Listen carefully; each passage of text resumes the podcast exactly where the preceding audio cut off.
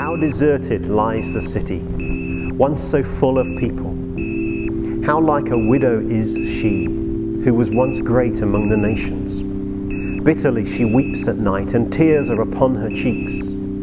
All her friends have betrayed her, they have become her enemies. Humans have always built.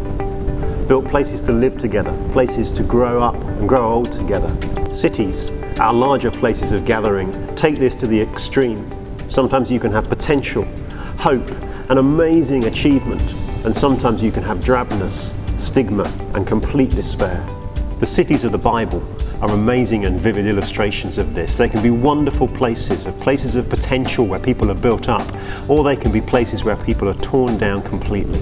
Perhaps the biggest challenge facing us today as our cultures and our cities grow is to maintain that sense of community. How can we do it in such a way that everybody feels involved? The Bible encourages us to ask, who is our neighbour? And if you're watching this video, the chances are that part of the answer to that question is people with mental health problems. And they could be closer than a neighbour, they could be family, they could be friends, they could be you. So, as a church, how can we helpfully respond to people who have emotional or mental health needs? The church has a long history in this area. For millennia, it's prayed for the sick.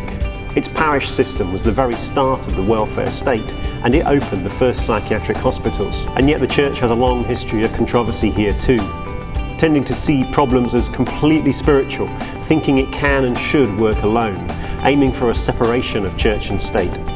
One thing I know because of my training as a psychiatrist is that we have a lot to learn from each other. The NHS has a lot to learn from the church and from other faith groups who care about people's souls, and the church has a lot to learn from the NHS and the scientific discoveries that it's made. Do you know where your local psychiatric hospital is, and have you ever been there? Do you know what mental health research your local university is engaged in? And do you know what local council policies are being put together and most importantly, do you know how keen these people are to meet people like you because they are fully aware that they cannot do it alone?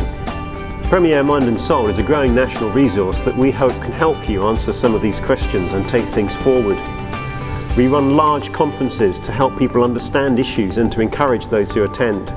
We have a website with articles, audio, video, blogs, podcasts, and an increasingly interactive section with comments and forums and discussion.